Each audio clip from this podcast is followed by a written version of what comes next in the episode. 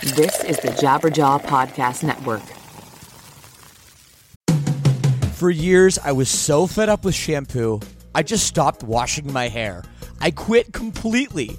I was so sick of poofy, frizzy, limp hair, distorting my natural oils. Until a few months ago, I found Modern Mammals and it changed everything. And by the way, right now you can visit modernmammals.com and use code LSS for 10% off. So check that out. So, look, I heard about this through the podcast, and before I agreed to advertise, they sent it to me, and I was reluctant. But let me tell you, I should not have been. This stuff is absolutely magical. My hair felt better, smelled way better, and most importantly, looked better. And I know it will do the same for you as well. Doesn't have those hair ruining chemicals like other products, and it doesn't leave any leftover residues. It works. Don't believe me? Go read their awesome reviews online as well. Go to modernmammals.com and use code LSS for 10% off. Again, that's modernmammals.com for 10% off with promo code LSS. Don't forget to use our promo code LSS so they know we sent you.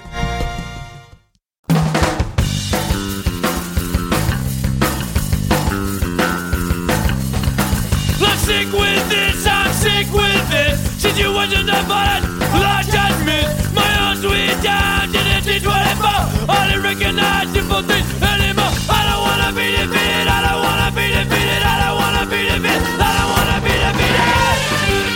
Hello, everybody. Welcome to another episode of Lead Singer Syndrome, a podcast where I, your host Shane Told, speaks to other frontmen, or in this case, front women of professional rock and roll bands. Greetings from Singapore. That's right.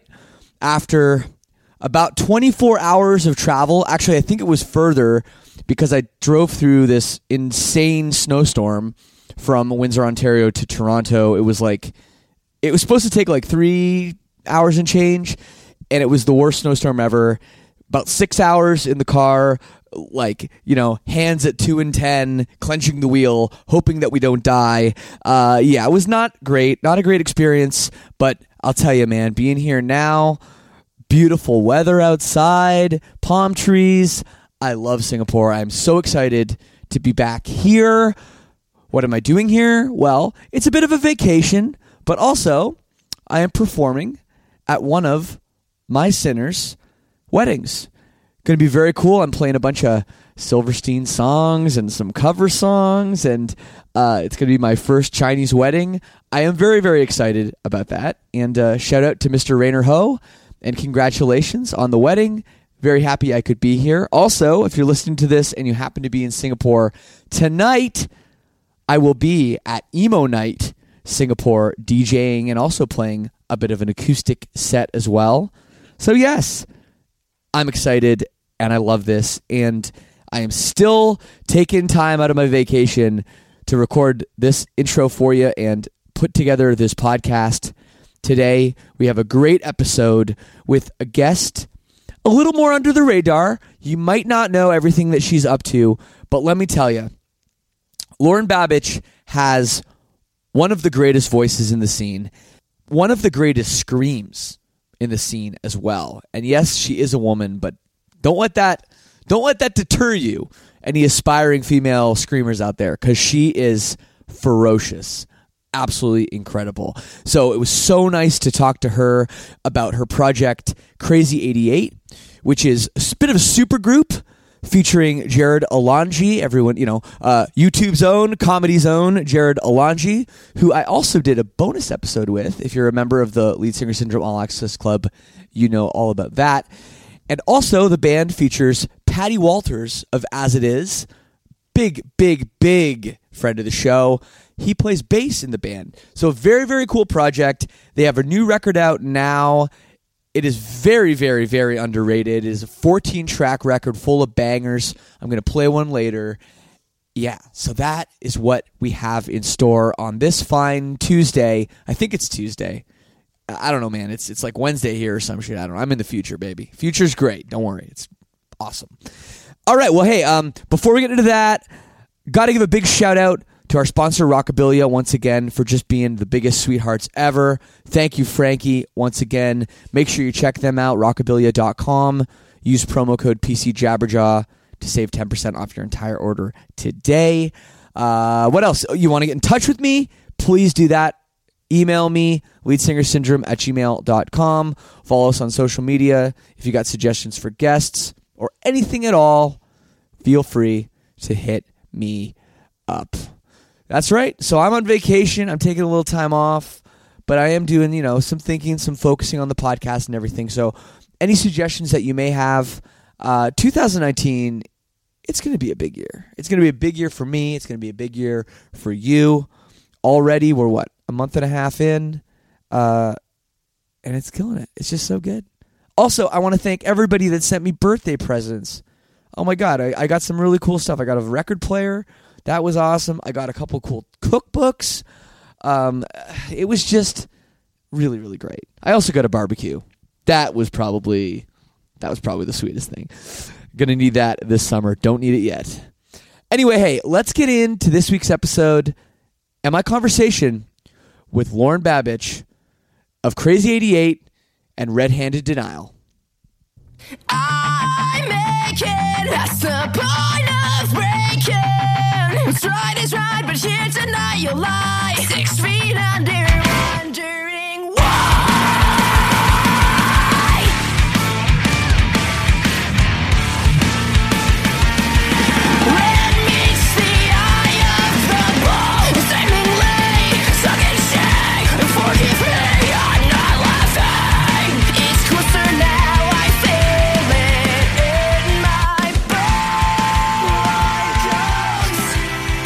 Hello.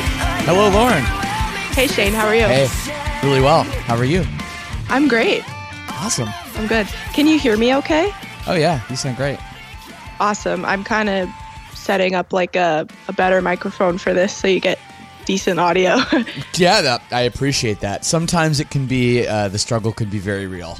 Uh, Oh, yeah. You know, over on my end, it's it's okay though. You know, it's it's not so much the sound I find usually. It's like uh, it's just when the connection like keeps dropping. If somebody's on like a bad Wi-Fi connection or whatever, Yeah. and then oh my god, sometimes it's like we have to start like restart the call. You know, like 10, 15 times during the. oh my gosh. I know it's awful, but you sound great. Okay, hopefully I won't have any dropouts. All good. I mean, yeah. Okay, let me know. no, no, this is great. So I'm here with Lauren Babic of oh my god, so many things, uh, and there's so much going on right now. You must be uh, very busy. I am very overwhelmed with everything that's Yeah. going on, but it's been amazing. I I wouldn't have it any other way. Yeah, it's, it seems like you know, uh, you know when it when it pains it roars. You know, um, it seems like all of a sudden out of nowhere you've got this crazy 88 thing coming out. Red Handed in Denial is, is I mean has a new a new single now out. Is constantly doing stuff. Your YouTube channel is like popping off bigger than it's ever been. It's just like crazy, right? It's like, couldn't we just you know spread this stuff out a little bit more? I know it it kind of worked out that way and after the Crazy 88 record kind of got pushed back and pushed back. yeah, right. Uh yeah, and you know, it it the cards kind of fell how they fell and and the Red-Handed record kind of got pushed back as well due to just production issues and and all that kind of thing and those things were out of our control too. So we were we were kind of at that point where we're like how long do we wait after the the Crazy 88 record to put this thing out and we were just like let's keep the momentum going. Yeah. Yeah, it's hard, right? It's it's hard to know what to do, you know, because then obviously if you put everything out, you know, in one, let's say, 3-month period, then it's like, okay, well then what do we do for the next like 2 years uh, or I whatever. I, mean. I mean these days everything's changed so much and and I love to talk to you about that kind of thing too sometime over the course of this call because uh because the music industry has changed and you are like living proof of that. You know It's that so you true. don't need to do things in definitely in a traditional fashion, which is, you know, make a demo tape and then wait for Sony to call. You I know, what I mean? it- like that just does that is so it's it's laughable now to think that that's the way people existed for decades.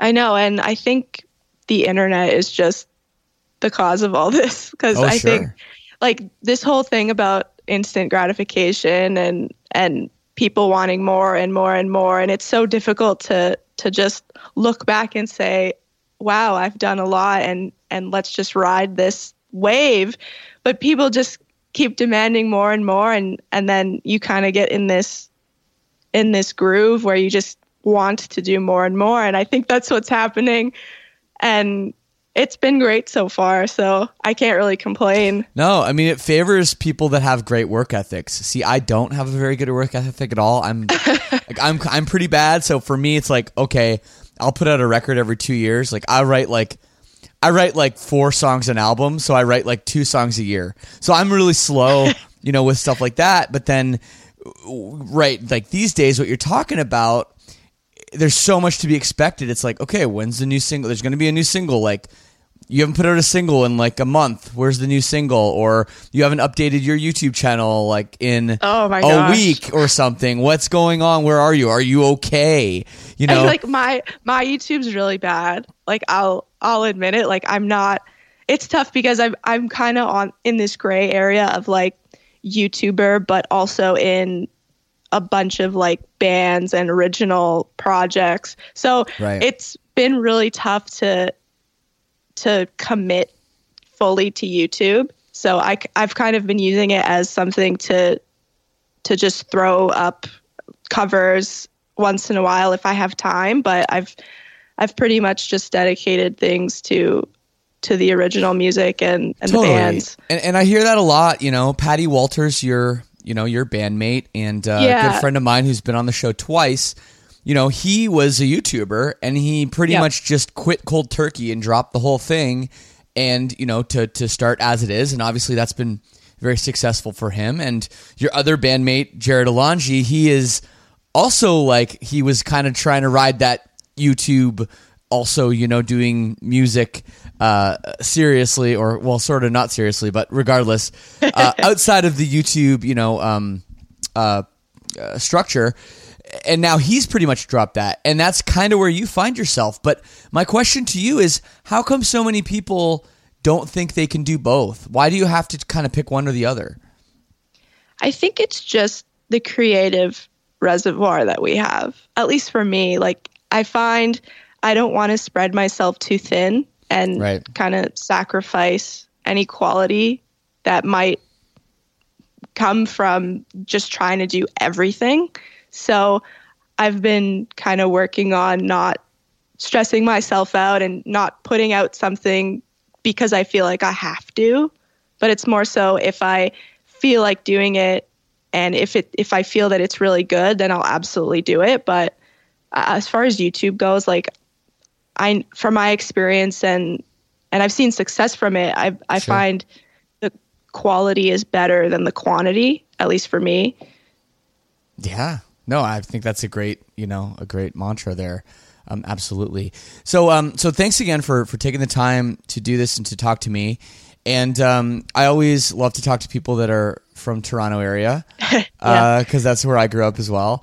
So uh, why don't we start there? I'd love to know more about you know kind of your background and and I know you've like you've you're a bat, you got a bachelor of education like you're you're I do, actually yeah. educated you know um you know things you're smart I know stuff. uh, yeah, yeah, stuff and things, Hopefully. and, and uh, yeah, just I always I always think it's great to hear um, to hear everybody's story of where they came from, but especially when it's somebody that's you know grew up in my own backyard. Uh, you know, for me, it's even more interesting.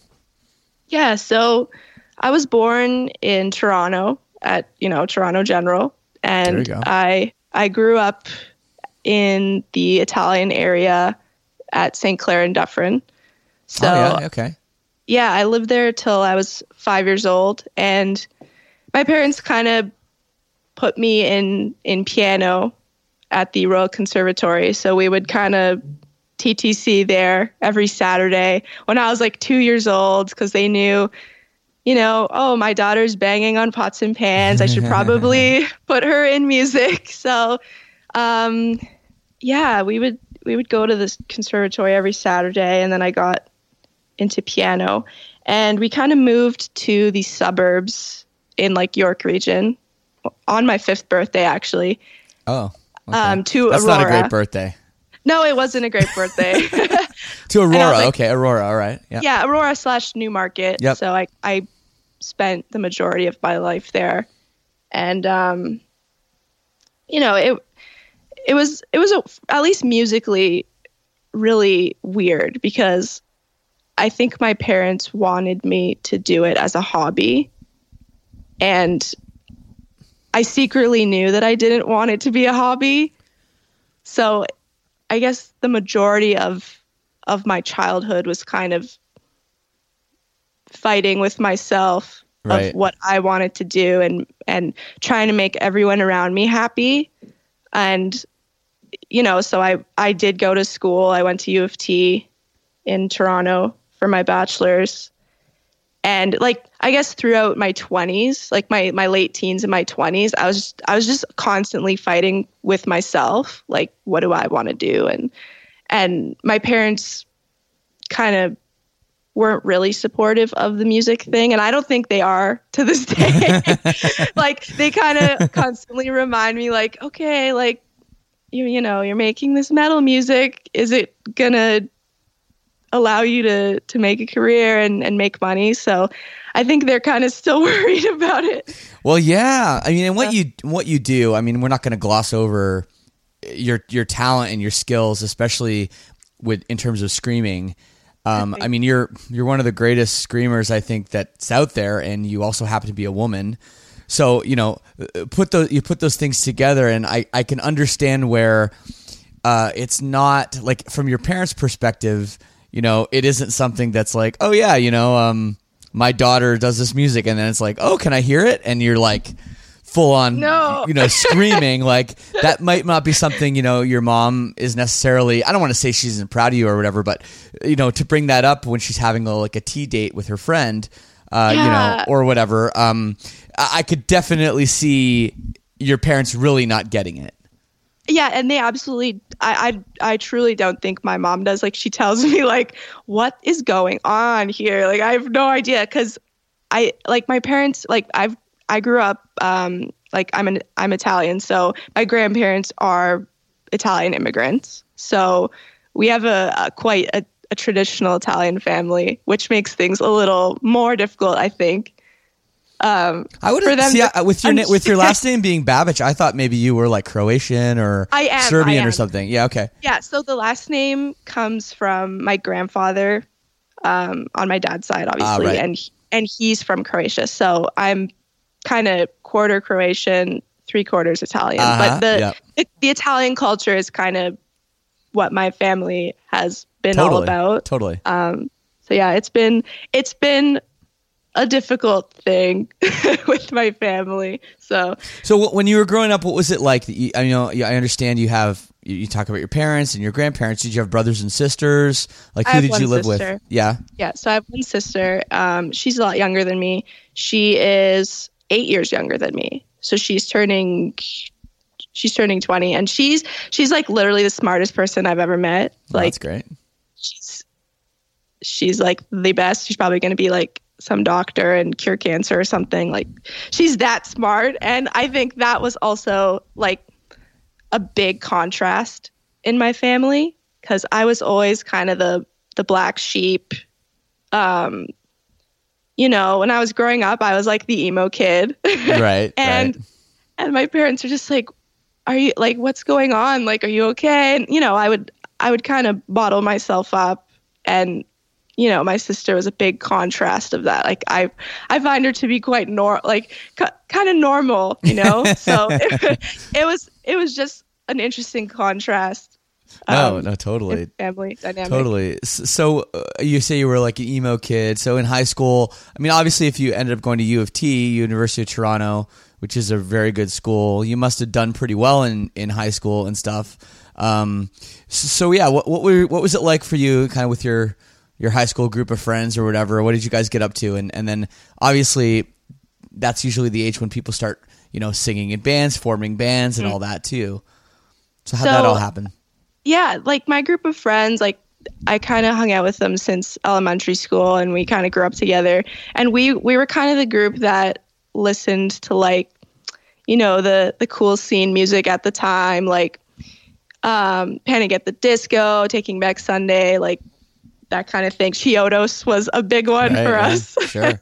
so you know like we were that group and and i just i just wanted to be in it at all times like i would go to shows local shows um some like ska was pretty big at that time and yeah, Yeah, well, we're in Canada. Skas will always be pretty big in Canada for some reason. i know like you know like the Johnstones the flatliners like those are Yeah. those were bands that like we loved and we we loved ska so much that we started a like we started a ska band so um i i played trumpet in high school Oh, cool. and yeah so it was it was like six of us or something and the band was named dinosaur roar Dinosaur we, uh, Roar. i know it's just It's not that bad. That's pretty good for, for a ska horrible. band. I like. I think that's pretty good. you know yeah.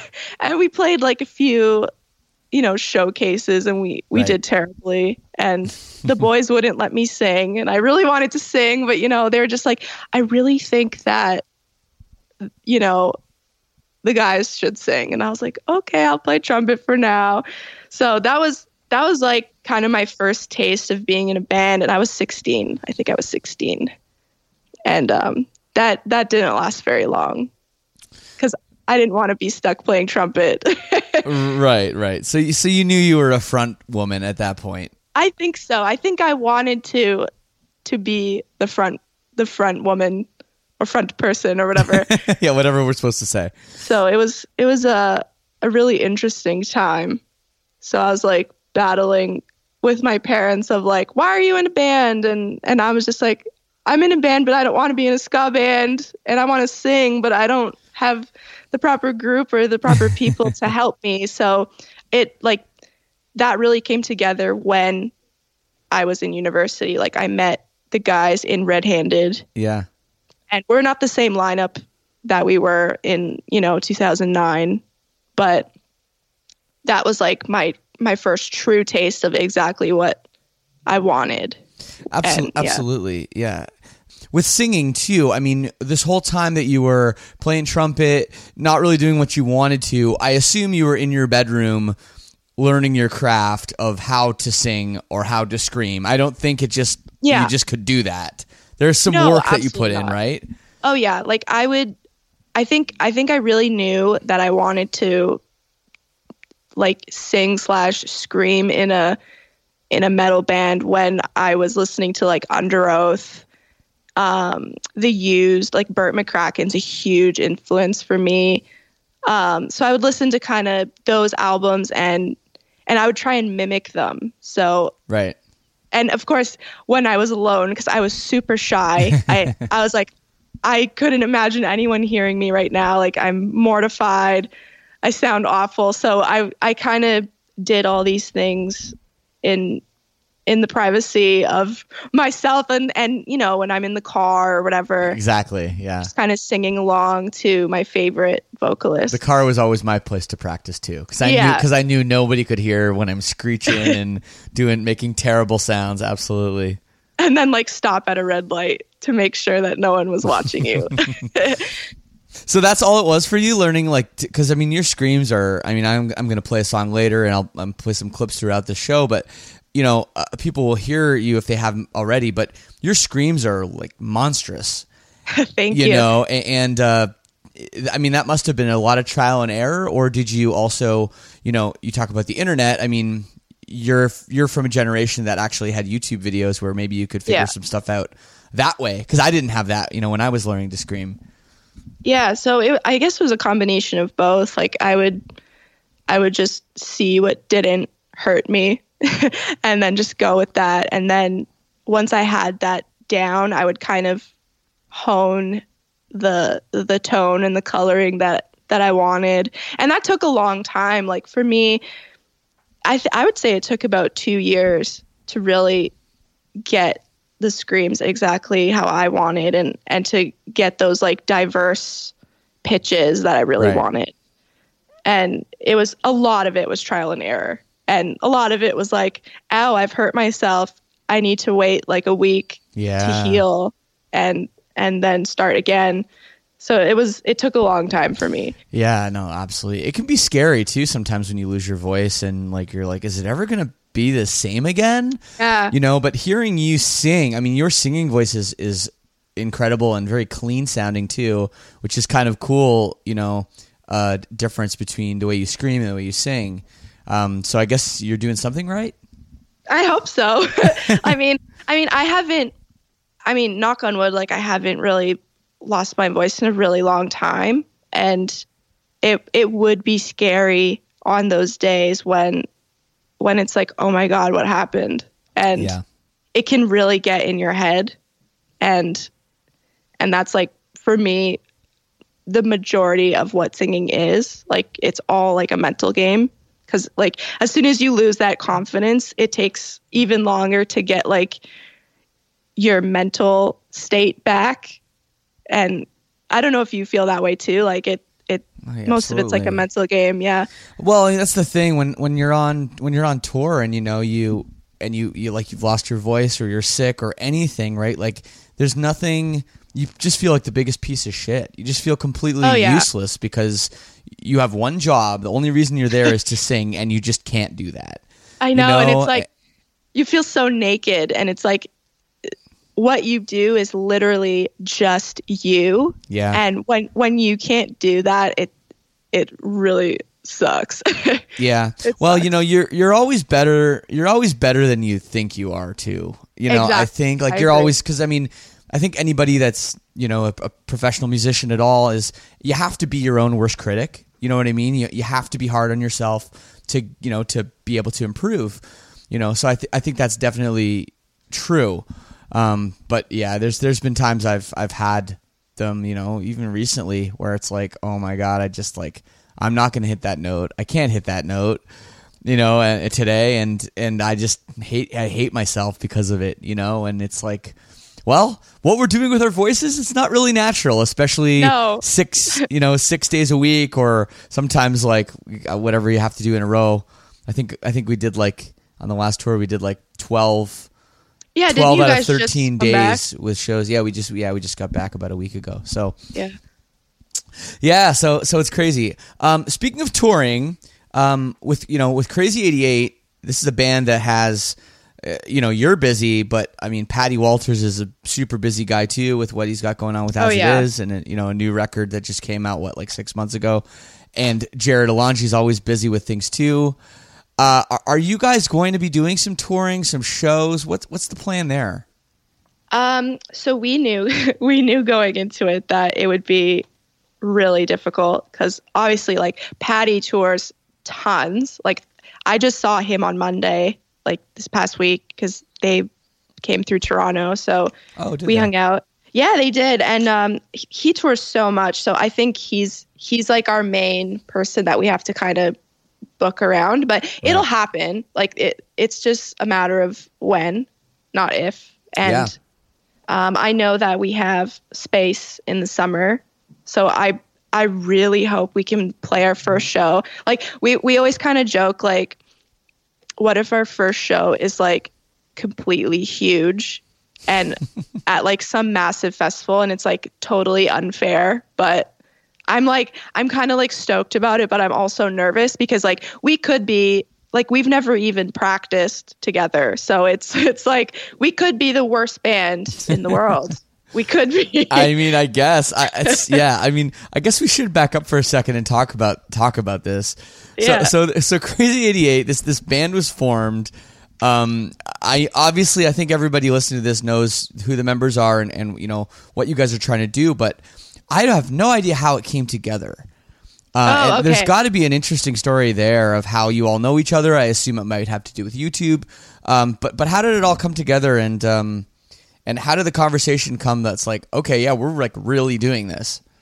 Okay, so to back it up like even further, I know that Jarrod and Patty had worked together on YouTube on like Sunrise Skater Kid stuff. So Right. I I'm pretty sure Patty was supposed to be the vocalist of of Jarrod's parody band, but as it is kind of blew up so he had to commit to that. So they they have a demo floating around YouTube somewhere. Patty is the vocalist and and it's like pop punk pizza party or something. I think that's what it's called. right, right. so they knew each other a long time ago. Like they've they've been friends for a long time. Um, I've known Patty from his YouTube days. So kind of when he was doing covers and vlogs. Um, we were supposed to do a cover a long time ago, but I don't. I think he- it was at that point where he was about to leave YouTube. Right. So, um, yeah, I've known Patty for a long time. So I I actually didn't know Jarrod um, prior to Crazy 88 personally. Like I've watched his videos. I don't know who hasn't watched his videos because like they're hilarious. Yeah. Um, so it, it kind of all started with an email, and he emailed me um, really late 2016, I think it was. And he was just, it was a really long, like very professional email. Um, and he was just saying, like, I want to start this project that's serious and not a parody. And I've been like you know, watching your videos for a long time. And he said, like, you're the only vocalist that I would really want in this project. So, like, Wow. I, and this was all in one email. And I was just reading it. And I was like, is this real? Like, is this actually real? So I, I kind of did my background checks and made sure it was like actually Jarrod. And it was because, you know, the internet's crazy. sure, I Um, guess yeah, you never know, right? yeah, so he was like, I want to start this band that makes songs that revolve around music or revolves around movies and kind of conceptually draws its inspiration from movies. And I'm I'm all about that. Like I was immediately like, yes, let's do it. Um so we we kind of started Crazy 88 with um a covers EP and then an original EP. So it was two four song EPs in 2017. Um, and by the by the time we released those two EPs, Jarrod and I and Patty wasn't in the band at that time. Right. Um, Jarrod and I had actually never spoken verbally to each other. Wow. so it was So all just it- texting and Yeah. Like two EPs that came together without ever like no phone calls, no Skype, just text messages and Facebook messages. See a lot. So a lot of people are probably like, I, I understand how that's possible to make music that way, but a lot of people are like, "What do you mean? Like, how do you record a project when you like have never physically like met or, or physically Yeah. together?" So how did you actually do that? Like, you were you were just recording your own vocals based on music that he was sending you? Yeah, so he he would send me the instrumental and like the lyrics for the covers and he would he would have a rough idea of like what what the vision was and I would track everything at my home studio. And it would it would kind of be like a we would just bounce everything back. Like I would send him the stems and he would uh, come back to me with like a couple edits or whatever Right. like and then it would just it just came together. And it was so weird because like i'm so used to doing music with like like at least with red handed like everything is is together like in person Sure. you know you jam you you do the thing and and this was so different like collaborations on youtube kind of happen very similarly but to make original music was a whole other thing and it's kind of Yeah. like the postal service actually like they they yeah, did yeah, the whole totally. like mailing thing so that's why the ep is called no word spoken is because we literally never spoke to each other so that is hilarious. that is a funny tidbit, and like having Jarrod Jarrod on here before and talking to him, he's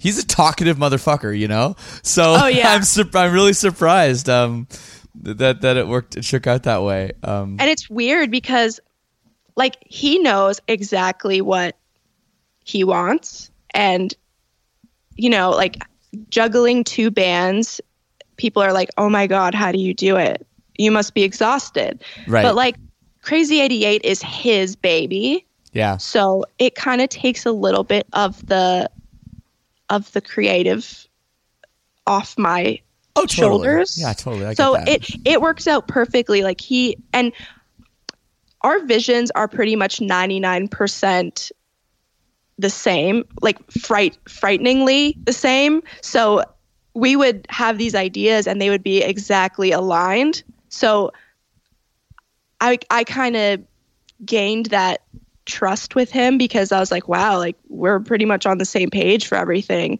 So I have no reason to to stress about this project. So it Yeah. was just came together. That's cool, but I think that that also teaches you something about yourself too, right? Like when you when you're working with somebody that you know is talented and and works well, and then you're working on something and you both come to the same conclusion. It's like okay, then then maybe like I do have a little bit of you know, maybe I am pretty good at this. You know, I I think there's Yeah. something there too. Yeah, and it was the process was just very affirming, at least for me. Right. Like just doing something a little bit different than I had been doing, like making nostalgic, uh, you know, post-hardcore music, aside, like kind of contrasting what Red Handed is all about, which is more like progressive and metal and and metalcore influences. So it was it was like okay, I can also do this as well. So it was a great learning experience for sure. Totally, totally. Well, I think this the crazy eighty eight stuff is very um very creative though. Still, I, I think it's like really great. Uh, I think the, the full length record is is really really awesome. And um, so I guess let's talk about that. I mean, you you put Sure. out the record. It's it's been out now for about a month and a half, and um, if it's long. It's got a lot of songs on it. Very long. Yeah. Uh, how how did you did you do that the same way? Did, was that just um, the same method as you did with the EPs? Like just send send Lauren the vocals and she's going to do it, or was it was there more in person uh, uh, meeting and stuff with that? Because I feel like That that's a wa- much big yeah. undertaking. Oh my gosh, it was huge. So um, that one was more in person, and I think the Kickstarter campaign really Right. Facilitated over fifty thousand dollars you raised for it, right? Yeah, and honestly, Awesome. like that alone was like, I was sw- like sweating buckets over it. I'm like, Jarrod, oh my god, like, are we gonna do this? And it came really close, but it actually miraculously made it. Um, and that allowed us to to do things in person. So Jarrod kind of did the bulk of the legwork instrumentally, and he would go to Ohio to track all like guitars and bass with Johnny Franck, who Yeah. did all the engineering. Who you should also have on the show. Like he's actually like amazing. I don't know if you have. No, I haven't. I, I, he. I I know him like from Attack Attack, right? That was Yeah, his yeah. his project back in the day, right? Yeah. And he's like honestly a fantastic producer. He he has a really good ear. And so Jarrod would go there and track everything and he he got the instrumentals to about like 90% um, finalized. So um, I went to Ohio in July and kind of expecting uh, Jarrod to have done a little bit more of the, you know, vocal writing because he was like, "It's fine, Lauren, it's fine." So I kind of went to Ohio, and he's like, "Okay, listen. So I have about fifteen percent of this written. So Fifteen, one five. yeah, one five. Oh. So we're gonna have to to just grind it out." And I was like, "Oh, okay." So I like I did a little bit more of the writing on the record than I thought, which was amazing. Like I was very Sure. happy to contribute that way. And so basically we would write and finalize the vocals of the song that I would track the next day. So it was 10 days of just 24/7 writing vocals and melodies and finalizing. So we lived we lived in it for 10 days and it was like amazingly brutal. Like it was crazy. And like, you know, when you're tracking vocals and and singing, generally like you want to have practiced it beforehand and kind of digested it in your brain, but it was just write it and go. You know, So, I, yeah. I I totally get that, and I'm sure some musicians listening to this are going like, "Oh my god, I can't believe you went through that." But I honestly think sometimes the best shit I've done has been like that, like where I've written it, where I've written it the night before, or I've written it like you know something like that, like a day before, knowing that I have to finish it or I have to track it because it makes it more real It does. like like there's because if I were to write a song now and be like, oh, I don't know, I'm, I'm like it's gonna come out at some point. Like, am I really gonna be have the same sort of level of attention to the details? Like, I'm not sure I would. And and a lot of times you'll write something. At least this is just me, but you'll write something and it'll be like, okay, well. Yeah, like first line's good, second line's like good, third line, I don't know. I'm, I'm gonna keep it for now. I'll change it later. But Yeah. then, like down the road, you just end up kind of not changing it later. Like you get used to it, even though in the first place you were never that stoked on it. And because you figured you'd have more time later to do it, then you never changed it, and now you have sort of a mediocre vocal um, lyric or something, you know, where it's like, all right, I got to do this tomorrow for real. Then every line, every single little thing has to be, you know, perfect, like under a microscope. yeah, I think the pressure Yeah, really that's right. helps. And in this case, it was very beneficial for what we did. And and some songs just just happened so quickly. Like I think Tears and Rain was one that we we literally did that in less than an hour. And Yeah. and everything we did, it was like, yes, yes, that's amazing, yes. And sometimes songs just happen that way, like they just come together so quickly and and it just works. And a lot of the record was that. And I you know, I think Jarrod had a lot of the ideas kind of in his mind palace, but but didn't really like lay them down to pen to paper, I guess. And and he was kind of he kind of wanted my my input because I think like vocalists should have um, contributions to their own parts because it it kind of naturally is beneficial when it comes from your own brain and then the voice will just follow i find Yeah, I, I'd agree with that. Sure. yeah and and yeah the vocals just came together and Awesome. under pressure and under fire it was it was crazy Do you have a favorite track from uh, the record? I, I have a few. I think I think the one that is not the fan favorite, but is one of my favorites, is Ian Hates Gretchen. Okay. Um, simply because like I do things on that song that I've never done anywhere else, like the gospel thing at the beginning, right, right, um, right. and you know the the new metal style like Fred Durst section in the middle, like it. And when we were writing that one, that was one we were actually very stuck on, and we're just like, wow, this is gonna be shit. like like everything we wrote was like, no, we can't do that. And and then it was we we just came up with the idea of like, what what if we put gospel inspired vocals at the beginning? Okay, that kind of works. Let's what an idea to come up with. Who just all of a sudden comes up with that? That's yeah. What a that's a very cool idea. Very cool Yeah, idea. No. I, I I thought listening through the record, I thought um, nitroglycerin was a banger. Oh, we knew that one was going to be a single. Yeah. Like, oh yeah. No, I can I can tell that one is that one hits real hard. I really like that one. oh, and and that bass at the beginning, Yeah, I, I was just like, "Yo, this is going to be sick." And we knew even before the vocals were even written that the structure was just like screaming for a single. Like, Yeah. Isn't that So, funny how yeah. that, how that happens? How you can somehow know, and maybe that's like like how you're talking about Jarrod's mind palace, and how you know he he he like had an idea of what to do, but he never laid it down.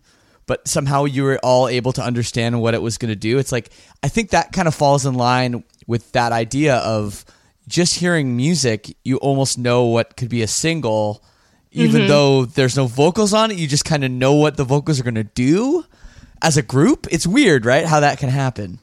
Yeah, and and especially with us, um, we just worked together so well off the bat, and like I said, like it's a little scary. Like you never know, like who who you're really working with, especially when you meet them from the internet. It's it's a little different when Yeah. you when you like start a band with your friends, like it's your friend. But um, it was a little scary how well and how like seamless everything happened. Awesome. So well, yeah. well, you guys made you guys made an amazing record, and you should be very proud. thank Um, you. So what else? What else is going on? I mean, I guess like if you know, Red Handed Denial's not touring, um, Crazy Eighty Eight isn't touring yet. What what kind of occupies your days? What do you uh, what do you kind of do? So like a lot of well, first off, like on kind of I, I also teach in high schools. So that's also a thing. You're a high school teacher. Yeah. So I'm I do substitute teaching. Okay, and cool. um and last year I knew that I, like a lot wasn't going on like touring wise. So I took a full year contract at a high school. So I was working with um, special education students, so students with like Asperger's and autism and uh, learning disabilities. So that's kind of my other passion, if you will, like that's amazing. teaching. And I'm also qualified to teach vocals in high school. So I've I've done a little bit of that. Um, so that's kind of what I do if if uh, if you know the day is is not for music, I'll just I'll take a job at a high school Yeah. and Absolutely. and do that.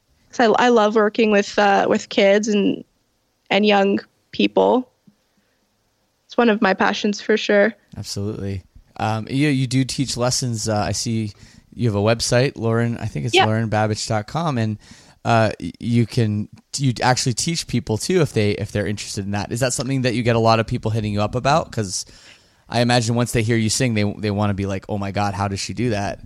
Yeah, and I I do do the Skype lesson thing. It's a little bit more difficult on Skype because you never know like what what microphone they have on their end. But um, yeah, I do I do that as well. And and you know if we tour, sometimes I'll do like the the lessons on tour.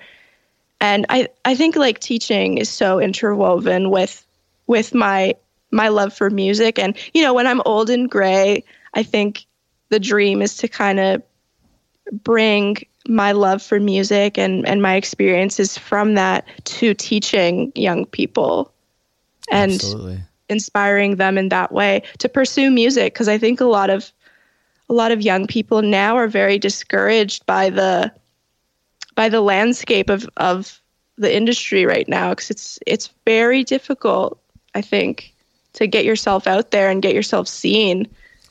Well, there's it, it's funny, right? Because it's it's easier than it's ever been because you know literally you can upload something and anyone Yeah. in the world can watch it. However, having the problem is there's way too much out there now. Yeah, it's Right. oversaturated. Exactly. and you know you you have this ease of access but everyone is using it so how how do you make yourself stand out and that's that's something that I would love to to build on and and you know maybe do some seminars in in some schools to ha- like how to grow your brand and how to grow your business um, how to start because a lot of people don't know where to start and it's it's like a very overwhelming task Yeah. Tell me about it.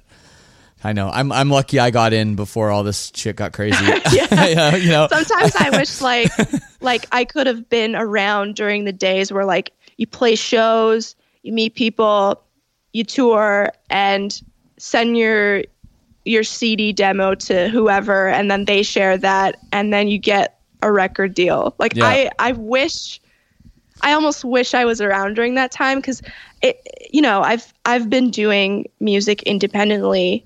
I've like I've never been signed to any label with any project I've done and it's like a blessing and a curse because Right. Yeah. like if you're an independent artist it's like yes you have control and ownership over everything you do but how are people going to take you seriously it's like oh you're not on a label So why am I even going to look twice at you kind of thing. And it's it's such a weird it's like a double-edged sword right now. Totally, except you know you're working with people like somebody like Patty, who obviously is on a label, has been on labels, you know, and and like there's a level of I think you know you're getting going to be taken seriously based on those relationships you have, and I think that people are going to be like, well, you know what, like this day and age, maybe you don't need that. You know, my, my band, so, my yeah. band just put out. We put out a record today, our first independent release we've ever put out.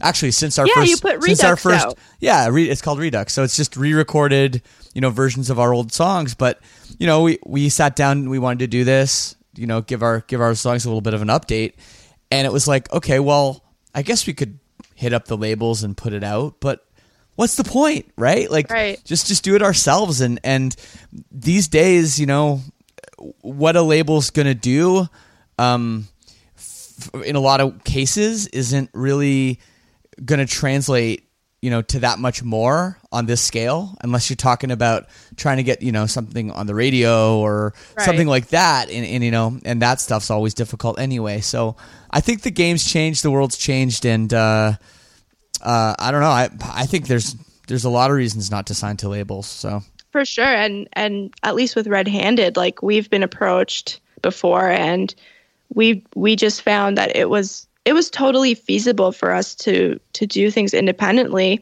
and and then we got like the booking agent, we got the manager and and Yeah. that's really I think that's really all you need as long as you have like a, a team that is willing to work and willing to work together.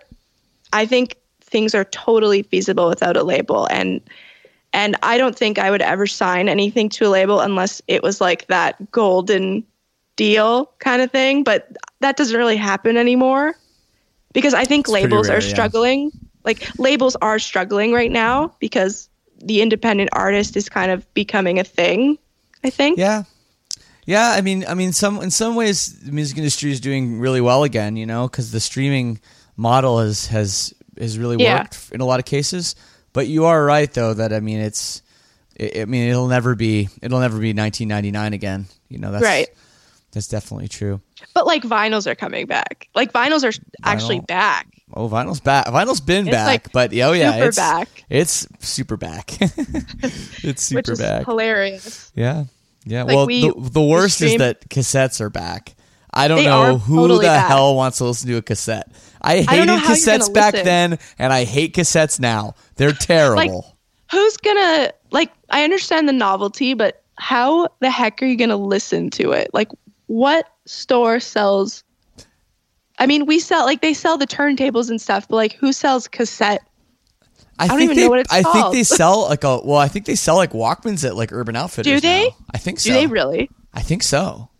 Oh my god, I'm gonna have to actually go look at that because I'm Yeah, just I mean- curious. I mean, I'm sure, like you know, if you go up to uh, St. Clair and Dufferin, there's probably like a pawn shop or something up there that has like a shitload of VCRs and cassette players and everything. like the the yellow Sony Walkmans that they. I don't had. know if they still like they're that kind, like the yellow Sony Sport Walkmans. I don't think they sell those ones at Urban Outfitters, but I think they sell like a cassette player, you know, that Oh you know God. opens up and yeah, you know. I hated That's those insane. things. I hated those things. Ugh. Anyway, um, so what advice would you give for somebody? You know, uh, I guess, or maybe what's the most common advice that you give to someone that you're teaching a lesson to about um, either singing or screaming?